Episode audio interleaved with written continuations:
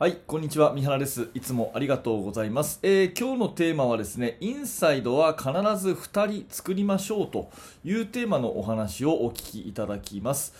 えー今日は戦術の話ですね。バスケットボールの戦術は、あの、年々こう、いろんな、えーパターンが増えてきているというか、明らかにですね、ここ10年ですごくいろいろ増えてきたなというふうに思います。まああの影響としてはやっぱり NBA とかね、えーそれからオリンピックをはじめとするそういうトップレベルの試合でいろんなチームがあのいろんな戦術をするという風になってきたからだと思います。でそれを見てね、えー最近は動画の普及とかもあるので、えー中学生や高校生それからミニのね、え選手指導者たちが、えトップレベルはこういうことやってるから自分たちもこんなことやってみようっていう風に取り入れるそういう、まあ、文化が間違いなくここ10年間であの根付いたんじゃないかなというふうに思います。でこの動画をね、えー見ていただいているこの音声を聞いていただいている熱心なえーあなたはねすごく、あのーそういう戦術っていうことを、まあ、いい意味で迷ってね試行錯誤されている指導者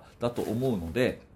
はい。えー私のアイデアを、まあ、何らかねあなたのお役に立てればいいなと思って、えー今日はお話をしたいと思います、えー私としての結論は、えタイトルにもある通りですね。インサイドは必ず2人、え置いて、えまあ、いわゆる3アウト2インの形ですね、え五角形ローポストに2人ウイングに2人そしてトップにガードが1人というこの五角形の形を、まあ、取るというのを基本にした方が安定するというふうに思ってます。はい。えーでこの理由をね、えーなんでこのオフェンスがいいのかという理由を一つずつ説明していきますがまず1つ目はですね、えーパス主体のゲームになるということですね、えー最近はドリブル主体のバスケットが非常に多くなってきています。でそれ自体はもちろんいい面もあるんですが、まあ、一つデメリットとしてはやっぱり特定の選手がボールを持つことで、えー逆にねほとんどボールに触らないような子が出てくるっていうことなんですね。うんあのまあ、専門的なプレーのその専門性をこう高めていって、えチームの勝利っていうことだけを考えた場合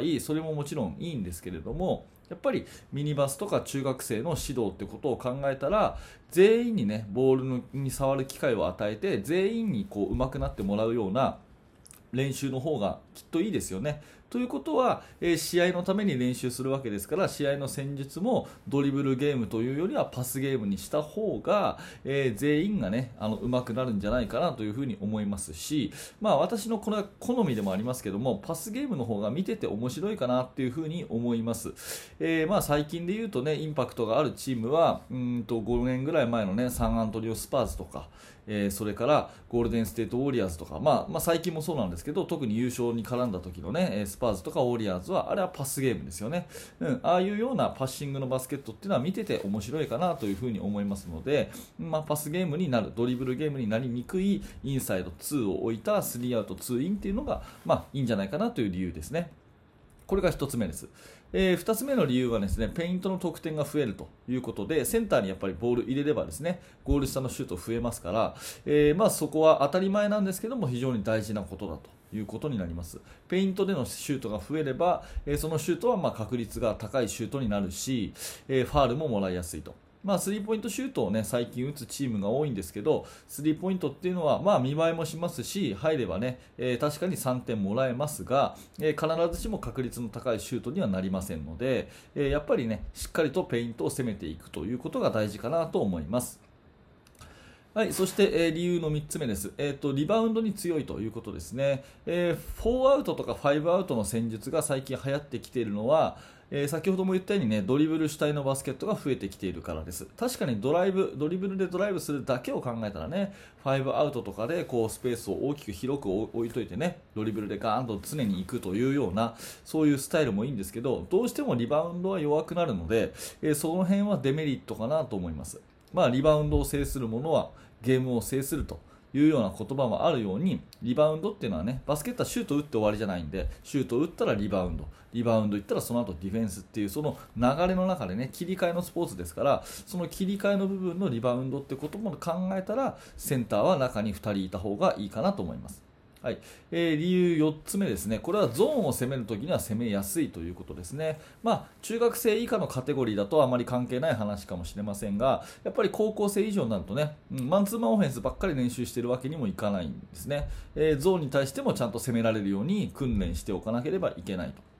いうことになりまして、まあ、ゾーンっていうのはやっぱり中をこう固めるっていう傾向があるじゃないですか。そうすると外回りばっかりパスが回っちゃって苦しいシュートってことがよくあるのでやっぱりパスでインサイドにボールを入れていくってことが大事になりますなのでマンツーマンオフェンスもゾーンオフェンスも共通のね3アウト2インっていう形を作っておけばあまりこう慌てずにというか、えー、マンツーマンオフェンスとこう変えずにゾーンを攻めることができるんじゃないかなと思いますし、まあ、同じ理由でねプレスを運ぶということもセンターが中にいるとしやすいです。こうフラッシュポストに上がってきてもらって中にボールをパスでつなぐということができやすいので、えー、やっぱりセンターは2人いてインサイドにいつでもボールが入れられるような状況になればゾーンやプレスっていうのも怖くないのかなというふうに思います。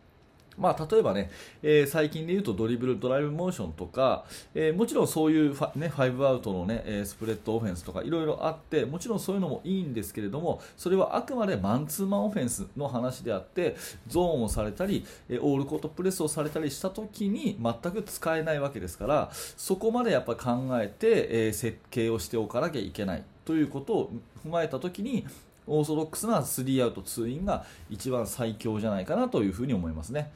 えーと、ここまで聞いていただいたあなたはですねきっとこういう反論を持つと思うんですね。背が低くちゃできないじゃないかと。やっぱりいい選手いいセンターいないとできないですよねって話なんですけど私の経験上はまあ、背が低くてもインサイドは練習すれば上手くなると思います、えー、感覚的なものになりますけど身長差1 5センチぐらいだったら十分ねあの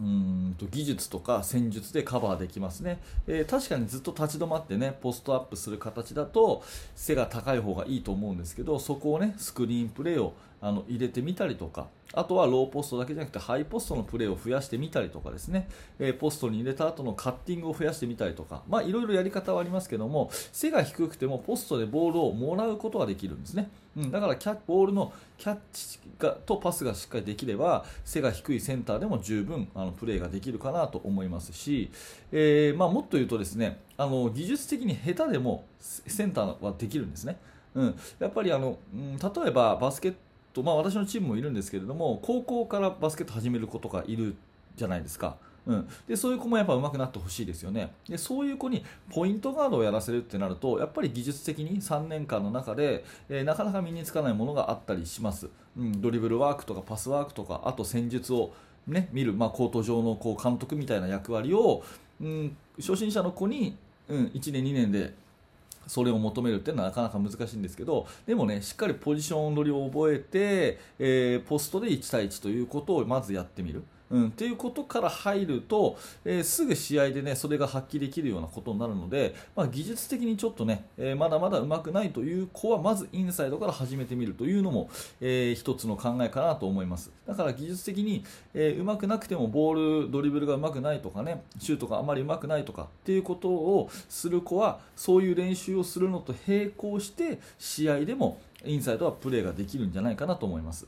えー、最後にですねガードもやっぱりポストアップができるといいですね。多くのチームはガードのところっていうのはそんなに身長差のミスマッチがなかったりします。同じ160センチ台のマッチアップとかね。例えばセンターのところは、えー、自分のチームは180センチ。相手チームは195とかそういう大きなね、えー、10センチ以上のミスマッチが起こり得ますけどガードのところっていうのはそんなにこう大きなかったりするので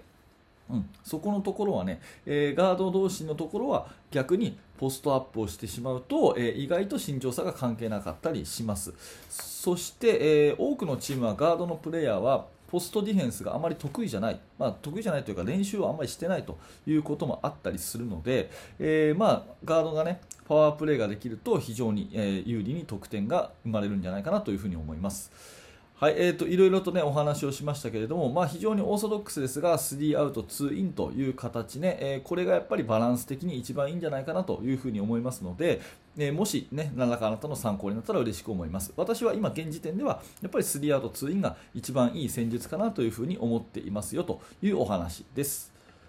はい、ありがとうございました。えーこのチャンネルバスケの大学はですね、えーいつもこういった形で、えーバスケットボールの技術、戦術、それから練習方法とかっていうものをね、え基本毎日、え更新しているチャンネルになります。もし何らかあなたのお役に立てたのであれば、ぜひグッドのボタンを押して応援してくださると嬉しいです。えそして、えチャンネル登録をして、このバスケの大学に入学をして、また明日も聞いてください。